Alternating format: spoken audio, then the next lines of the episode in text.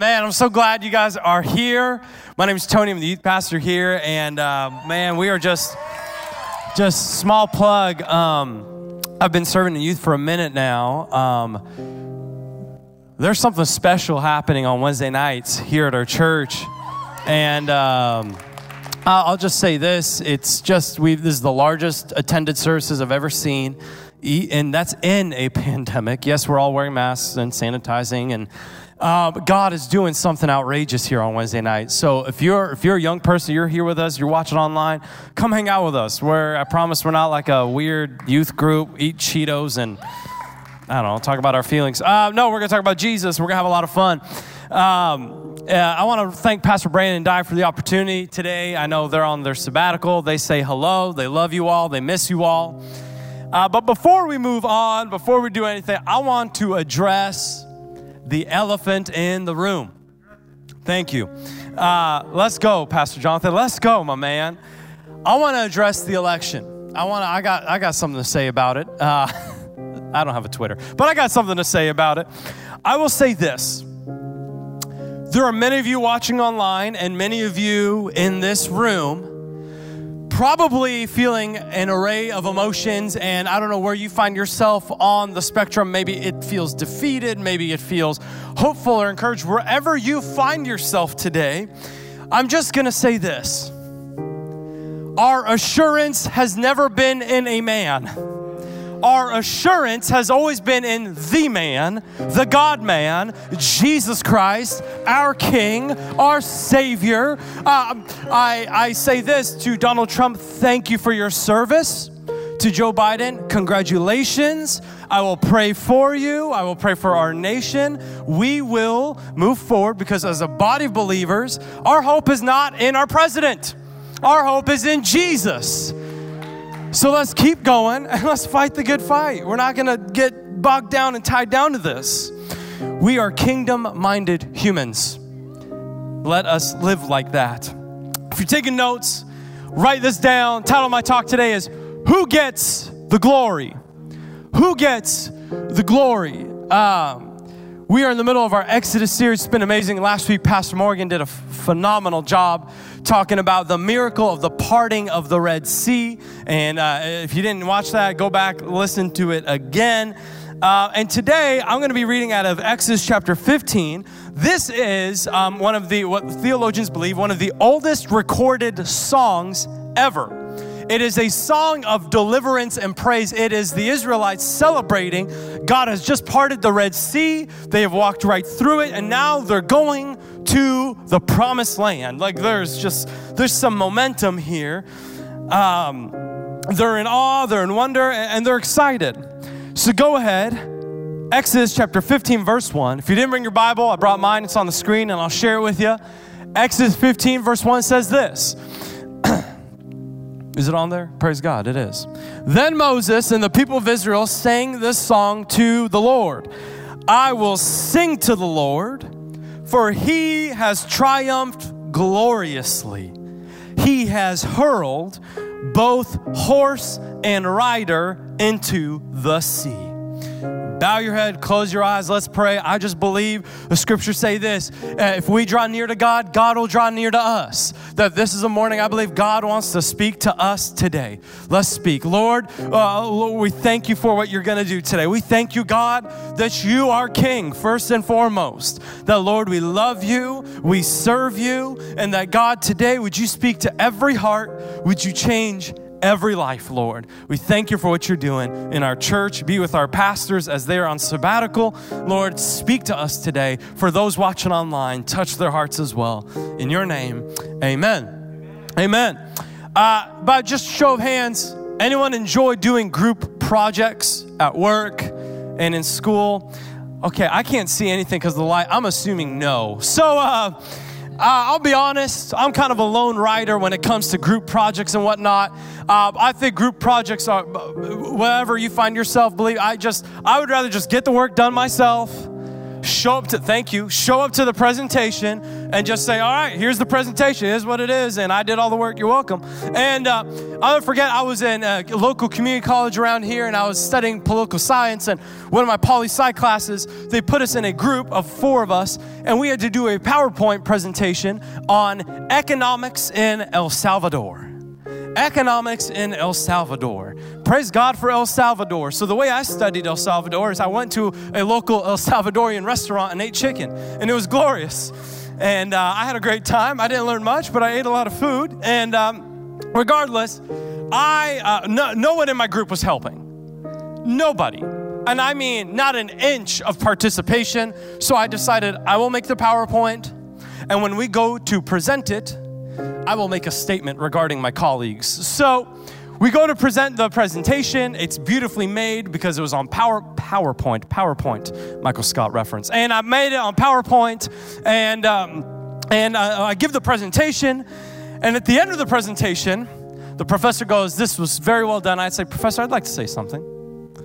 My fellow colleagues here did not participate at all, and I made all these slides to which then my professor determined to give me an F. She failed me because she said my pride got in the way of the presentation.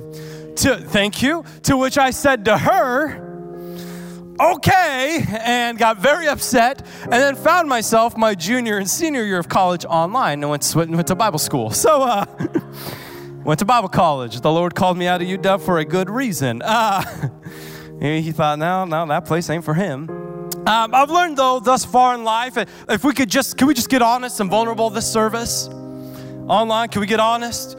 We like to receive some praise or glory at some point, amen? Don't we like sometimes want the credit? Don't we sometimes want to uh, maybe even look good in the eyes of others and we, we worry about our image or whatever that may be? And I want to talk today about glory.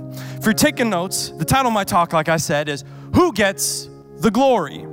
Glory is simply defined as this it's praise or honor or distinction extended by common consent. You see, glory can have multiple meanings. It can mean some other things.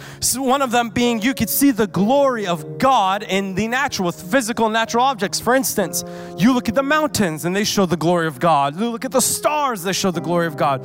Humans, we embody and exhibit the glory of God. We are created by Him and for Him, so we show the glory of God. The glory of God is primarily manifested in the presence of God. It is His character, it's His attributes, it is His characteristics visibly expressed. It's His weight being seen. Um, eh, uh, some people describe it as it's like a weightiness, like you could feel, like you walk into a room, you feel like the weight, man. There's something, something thick and tangible here, man. This is like the presence of God. Um, Glory, though, is not only just manifested in the presence of God, it's exhibited in the lives of us, His creation, the thing He cares for the most. Ultimately, though, in life, we will elevate someone and lift someone up. That person might be us, that person could be Jesus, that person could be a politician, but ultimately, we will elevate and lift someone up. I would like to, from now, just bury the lead. Can I give you the main point of the talk today? Can we just, uh, three points, no points, whatever. I'm just going to bury the lead from now. All the glory of this life belongs to Jesus Christ. All the glory belongs to Jesus. My existence, my purpose, my calling is to bring Him glory. Not look at me, but look at Him. Look at what God could do through me, but why? Because He is the one doing it. It is God. All the glory to Him. We want to just lift the name of Jesus. We make Him the one we focus on. Uh, notice this in Matthew chapter 5. Jesus says this about you and I. He claims that you and I, are the salt and the light of the earth. You know what that says? You have influence. it says you were born with significant value in the eyes of God. You have value. Yes, you might be stuck behind a Zoom or on Teams or maybe uh, not in person, but that does not mean you no longer have influence or value. You still have value. He said this in 516, Matthew 516. In the same way, let your good deeds shine out for all to see, so that everyone will praise your heavenly Father. Notice he doesn't say, do good stuff so people could give you a round of applause. Do good stuff so people could say, what a great person. Do good stuff so they could see me, so they can know me, so they could come to relationship with me. What does, what does actual glory look like? I think if we read the song of deliverance from Exodus 15, if we dive deeper, I believe there are three uh, different people who could receive glory. Ultimately, we know Jesus receives glory, God is the victor, but let's let's dive in a little bit. You guys with me? Are we alive? Have we had coffee? Need more. Praise God. First person who could have got glory, who wanted glory, was Pharaoh. I believe Pharaoh represents in our lives the opposition and the challenges of life. Uh, Exodus 15 9 in the song says this The enemy boasted. So this is Pharaoh. I will chase them and catch up with them. I will plunder them and consume them. I will flash my sword. My powerful hand will destroy them. Think about this for a moment. Let's just envision, let's dream. You've been oppressed, you've been a slave in a country that's not yours. You want freedom. You want to taste and see what freedom looks like. And God finally says, I'm going to give it to you. And here you are. And you see with all your fellow countrymen a huge, vast body of water. And you think, God, we're doomed. And not just do you see the vast body of water, but you hear your enemy behind you taunting, booing you. I've got you. Where's your God? I am your God. This the, the Pharaoh was a narcissist. He believed he was a God in human form. He he thought he was God. He, he's chanting at them. He's yelling at them. He's uh, complaining to them. He's uh, hurting them. Pharaoh wanted the glory of the story. He wanted to defy God. He wanted to defy the Israelites. He wanted to belittle Moses. He wanted to prove that he somehow deserves praise. He is the clear opposition between freedom and promise and the current situation. Notice, though, even at the end of this chapter, we know God performs the miracle. He parts the Red Seas. Even if you did not grow up going to church, you've heard the story or you've watched Bruce Almighty. But God has parted the Red Seas. Exodus 15, 22 through 25, after the song is finished, after Miriam is done singing, Pastor Dye is going to preach about this next week. Notice this the Israelites have now been wandering for three days in the desert and they're complaining because they're parched. They are thirsty. They're like, Lord, we need water. There's no water here. Moses, this is awful. Why'd you bring us out here? We're, we're thirsty. And notice how it says this uh, in verse 23 When they came to the oasis of Marah, the water was too, was too uh, bitter to drink. So the people called the place Marah, which means bitter. Then the people complained and turned against Moses. What are we going to drink? They demanded. So Moses cried out to the Lord for help, and the Lord showed him a piece of wood. Moses threw it into the water, and this made the water good to drink. It was there at Marah that the Lord set before them the following decree as a standard to test their faithfulness to him. Look at this. We look at the story. We already know how it ends. God just rescued them and delivered them from the Red Sea. Here they are only three days later saying, God, we're parched. We need water. We're dying out here. And I believe, though, in life, you and I can relate to the Israelites. We can. At least I know I can. Sometimes I find myself, and maybe you do too, giving glory to the problems and the opposition of my life rather than to the God who conquers these problems, who conquers the opposition.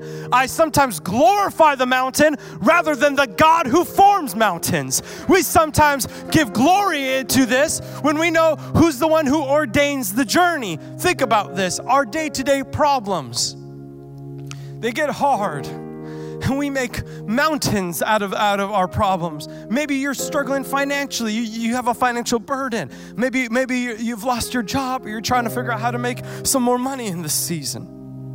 Maybe there's a tension in your marriage where there's missed, uh, missed expectations and communication might be lacking or wherever you might be. Uh, maybe just maybe you could be enduring the consequences of the decision you and I made or there's a cycle of complaining. See, so much of the habits and approaches to life really, I feel, glorify the opposition and the problem. We glorify the hardship and not the one who just ordains the journey. You ever notice how sometimes problems in our lives are self produced? Maybe y'all are perfect. I'm not. Um, sometimes my problems are my fault. Here's what I've learned about decisions. I haven't been alive that long. I know I look 45, but I'm 29. And uh, every time I think about my baldness, I just get so frustrated. Um, Rogaine, what a joke. Uh, I think about this every decision in life has good, bad, and ugly. Every decision has a consequence good, bad, and ugly. For instance, Let's say you love ice cream. I love ice cream. My wife and I, we go to Salt and Straw twice a month. Maybe you love Tillamook ice cream, Tillamook mudslide. My God, that is obviously Jehovah Jireh right there providing for you. But let's say you are lactose intolerant and you eat a pint of ice cream. There's a bad decision coming your way, or there's a bad consequence coming your way, or you enjoy suffering, whatever that may be. Um, and I've noticed this though at sometimes in our lives, we as Christians sometimes use this line often. I've found myself saying it, and before you get all frustrated about my theology and, and get, fr- let me bring some clarification. Sometimes we just blame the devil. It's the devil's fault, it's all his fault. Listen, I believe in the scriptures. We have a clear common enemy.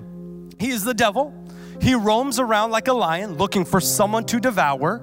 Um, he is a liar. He is a deceiver. I'm not doing away with what the scriptures say he is, but sometimes do we maybe just give the devil a little too much glory for the problem or the decision that you or I made. Let me just put it in this way I cannot blame the devil when I'm late to my appointment. Maybe I just got to get better at time management. Let me just say this here's a theological term for you. He is not omnipresent, meaning he cannot be everywhere at all times. Only God could be everywhere at all times. The devil cannot be everywhere at all times. Um, if you've hit a ton of red lights, we can't just, oh, it's the devil's fault. When my daughter, 18 months old, the most beautiful little coconut child on the planet, she's a coconut because she's brown on the outside, but she's white on the inside. And um, when she's frustrated and when she's just mad because I won't let her watch Disney Plus because they've conquered the world for $15.99 a month and Elsa and Anna. Ah, frozen, man. It's the F word in my house. Frozen. When she throws a tantrum, if I simply give her the iPad, I'm not addressing the real issue here. I'm causing maybe more of a problem. I can't just blame the devil in that moment. Notice what happens in the story though next. Exodus, or excuse me, previous, Exodus 14 13. Pastor Morgan touched on this. The Israelites are terrified, they're worried. Pharaoh's coming, the chariots are coming. Moses says this, man. He says, Don't be afraid. Don't be afraid stand still and watch the Lord rescue you today. I think in the darkest moment, these people are uh, obviously experiencing their greatest opposition. But we know, but God shows up. Can I just say this? If you're ever reading the scriptures and you see a but, a big but, God's about to do something. There's always, every time there's a but in the Bible, you're like, yeah, what a dad joke. You're a youth pastor. Every time there's a but, God is about to do something. Notice this. Here it says, Exodus 15, verse 10. But you, Lord, blew with your breath, and the sea covered them, and they sank like lead in mighty waters. But you, my God, you, Lord, you are the one in the midst of opposition, in the midst of your problem, in the midst of your setback. What if our language began to say, But you, God, you, God, bring the deliverance, you, God, bring the advancement? What if we began to thank God from the beginning before we ever reach the end? Thank you, God, the diagnosis says cancer, but God, you're my healer. Thank you, Lord, my marriage is struggling, but God, you can restore it. Come on, somebody. Thank you, God. The story is not over, it is not finished. But God. We must not choose to glorify Pharaoh, the problem, the enemy. We, we glorify God. The second person who could have received glory, are you guys with me? Are we alive? Could have been Moses. Look at your neighbor and tell him, Moses. Look at the neighbor you ignored and tell him, You look good today.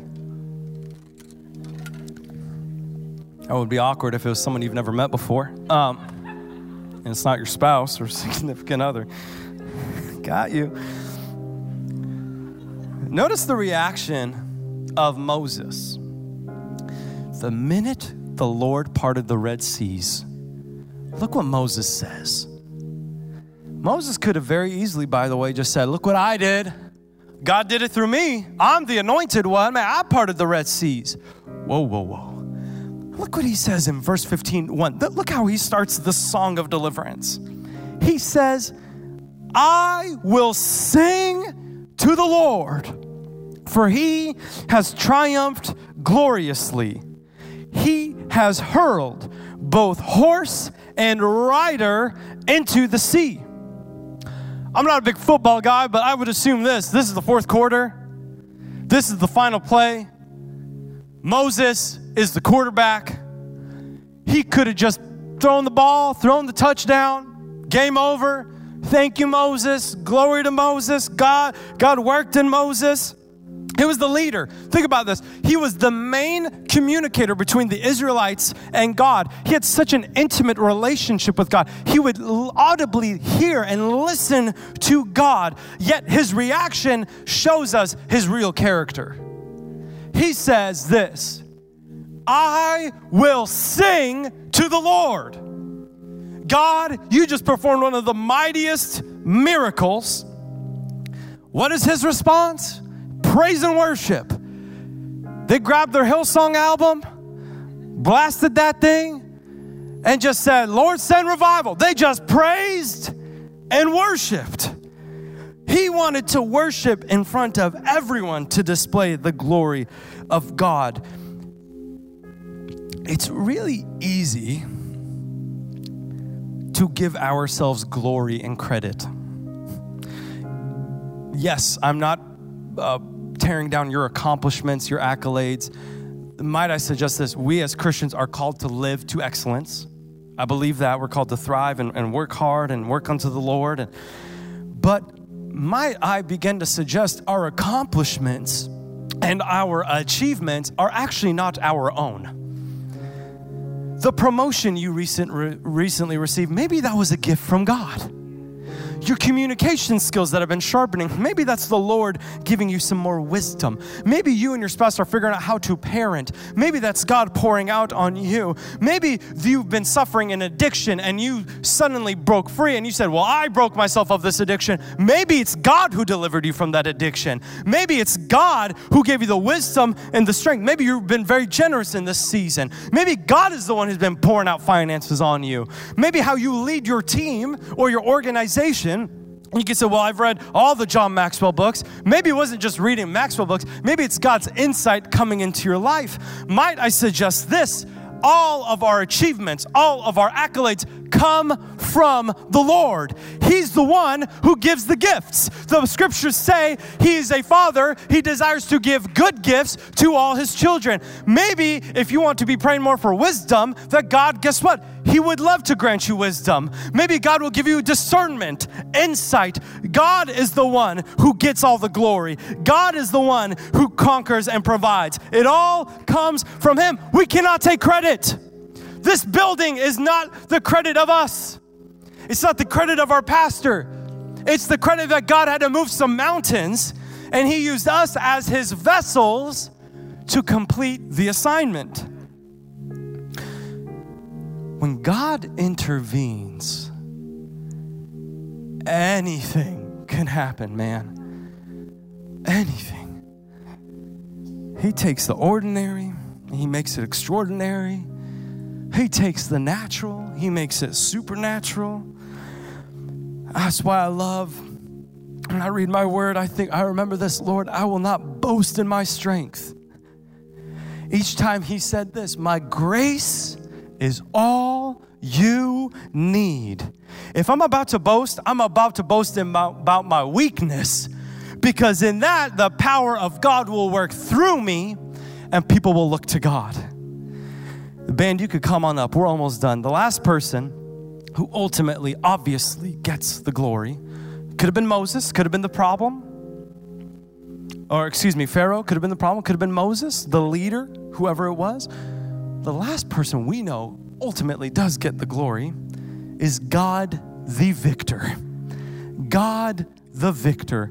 Exodus 15, verse 2 says this The Lord is my strength and my song. He has given me victory. This is my God. I will praise him, my Father's God. I will exalt him. No, notice verse 11. This is like the greatest diss track ever written. Who is like you among other gods, O Lord? Glorious in holiness, awesome in splendor, performing great wonders. This is Moses singing out saying, There is no other God. These gods are a joke, they're not God. I don't know about you. I haven't lived too long on this earth, but I've, I've discovered this. I have turned multiple times to all these different forms of God, or gods, excuse me. I've turned to other gods, little g gods. I have the God of success, the God of pleasure, the God of uh, uh, just fulfillment, the God of science, the God of you name it. I've turned to it. I've experienced it. I've put my hope in it. Might I add this? Every time I've put my hope in it, it is flawed. Humanity is flawed. We're not perfect. We will always let someone down. A little g God will not always work, they will always fail you. You might enjoy success for a season, but that season will come to an end. You might enjoy pleasure for a season, but that season might come to an end. These little g gods do not compare they will always fall short. Can I get real for a moment? Is that okay? I was um, 18 years old. I graduated from Jackson High School here in Mill Creek, and uh, okay. I mean, I'm happy too, but I'm not like telling everyone I graduated from there. Uh, And I was 18, and it was the first time in my life, and I don't use this term lightly, I really was going through depression. Um, all my friends had graduated. I stayed here, went to a community college, which I just wasn't excited about. I had no vision for my life, no purpose. Um, I didn't have good enough grades to really get into any other colleges. Um, and I had a real identity crisis. I started asking, who am I? Who am I becoming? What am I going to do with this life? I don't, what am I going to do when I'm 30? I, I don't know. And I, I started seeing a therapist and a counselor, and, and, praise God, that started helping and working. And I'll never forget, though, I came to like a moment where I just thought, God, I'm done. I'm done. I grew up going to church with my mom, but my mom's church, the services were about five to six hours long. And after service, you had to go to Sunday school for two hours. So after service, um, as a child, I used to hide in the trunk of my mom's van and play my Game Boy, so I didn't have to go to Sunday service or uh, Sunday school. But uh, I never forget. I got on my knees one night. It was November 2009. I got in my room and I just said, "Lord, if you're real, prove yourself to me." In that prayer, I already acknowledged that obviously there is a God. He must be real. I said, God, prove it. The very next day, I was working, um, I worked through high school and through early college at a place called, back in the day, you might remember it, probably not, Hollywood Video, um, where we used to rent movies, actually. They were these things called DVDs, and people loved them. And they used to come in, and we used to charge them too much for it, and they would borrow it for four days, and we charge them again for it. And um, I never forget, the very next day at work, I got invited to church. My, my manager, he said, "You want to come to church with me this Sunday?" And I, and I was like, "Dude, I'm, I would, I will burn up in flames if I walked into your church." He goes, "No, come in, come in." And I said, "Well, do you guys have any cute girls?" Before Ariel, this is all before Ariel, and he said, "Oh yeah, we got plenty." I said, "All right, I'm in." Um, show up to church on Sunday. This is different. People are wearing jeans. the pastor is tattooed, preaching about David and Goliath. We're in this tiny building on Ash Way. It's crammed.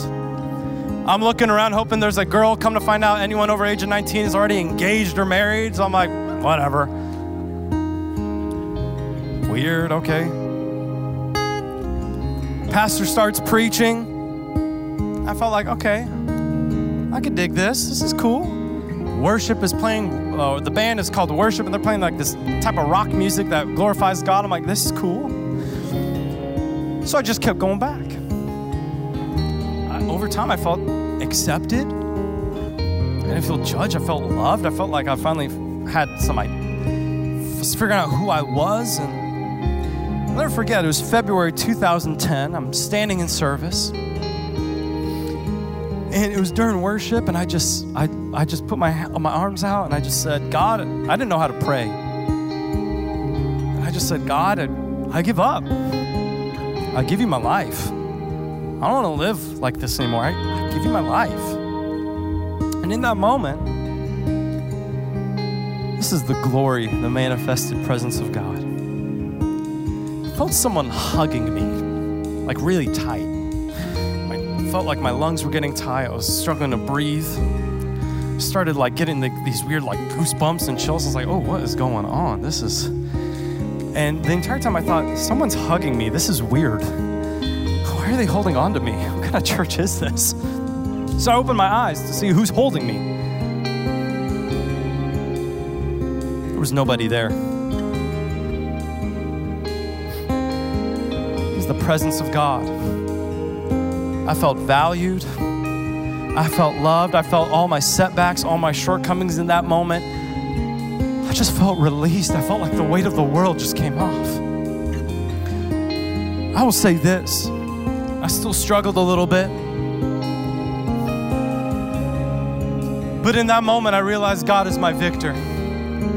I started serving at that church. I asked to be a youth leader. They said, No, you've never read the Bible. And I said, Well, can I just come? And they said, Sure start going every Wednesday night as a 19 year old praising God. I was praising God next to like a 13 year old J High girl. I'm praying and she's praying over me, and people are praying over me all the time. And I started leaving work early on Wednesdays. I'd come in, I just wanted to stack chairs and clean bath. I'd do whatever it takes to just be in the presence of God. Because once you taste and see the presence of God, what you want to do is be in the presence of God always. And I didn't understand yet at that moment who the Holy Spirit was and how He's always with us and in us. And and I, I started serving at this place. God opened more doors. I became an intern. God opened more doors. I met a girl. God opened more doors. We got married. God opened more doors. We had a baby. God opened more doors. He put us in a youth ministry. God opened more doors. We're seeing the largest attended services we've ever had. Why? Because of the glory to God, not to us. But God can take anybody, God can take anything. God can take any moment and get the victory for it. He can take depression, He can take anxiety, He can take isolation, and God can lift up, lift up the name of Jesus and bring victory where there is none. God can do it. But the story does not end there. Jesus is on earth. He knows his time is coming. He gets crucified on a cross, murdered in broad daylight for the setbacks and the shortcomings of you and I. He takes the weight of the world on him, dies on the cross. But we don't serve a little g God, we serve a big G God. He rose again on the third day, came out of the tomb, risen Savior and now lives with us and in us and through us. This is the God we serve. Who can compare to our God? No God. Would you go ahead and stand to your feet? We're going to end here in a moment. Exodus 15 18 says this The Lord will reign forever and ever. Moses declared that the Lord will reign. God does not stop, God does not change. His nature is consistent. He is who He said He is. What I want to do today is I just want to give God the glory. The God who rescued the Israelites has rescued you. The God who cares about you cares about the Israelites. That same God is ready to can we just begin to thank God where we're at? Let's begin to praise God where we're at. Come on, church. Begin to celebrate who He is. The victory is God's. Come on. Over your addiction. Let's go.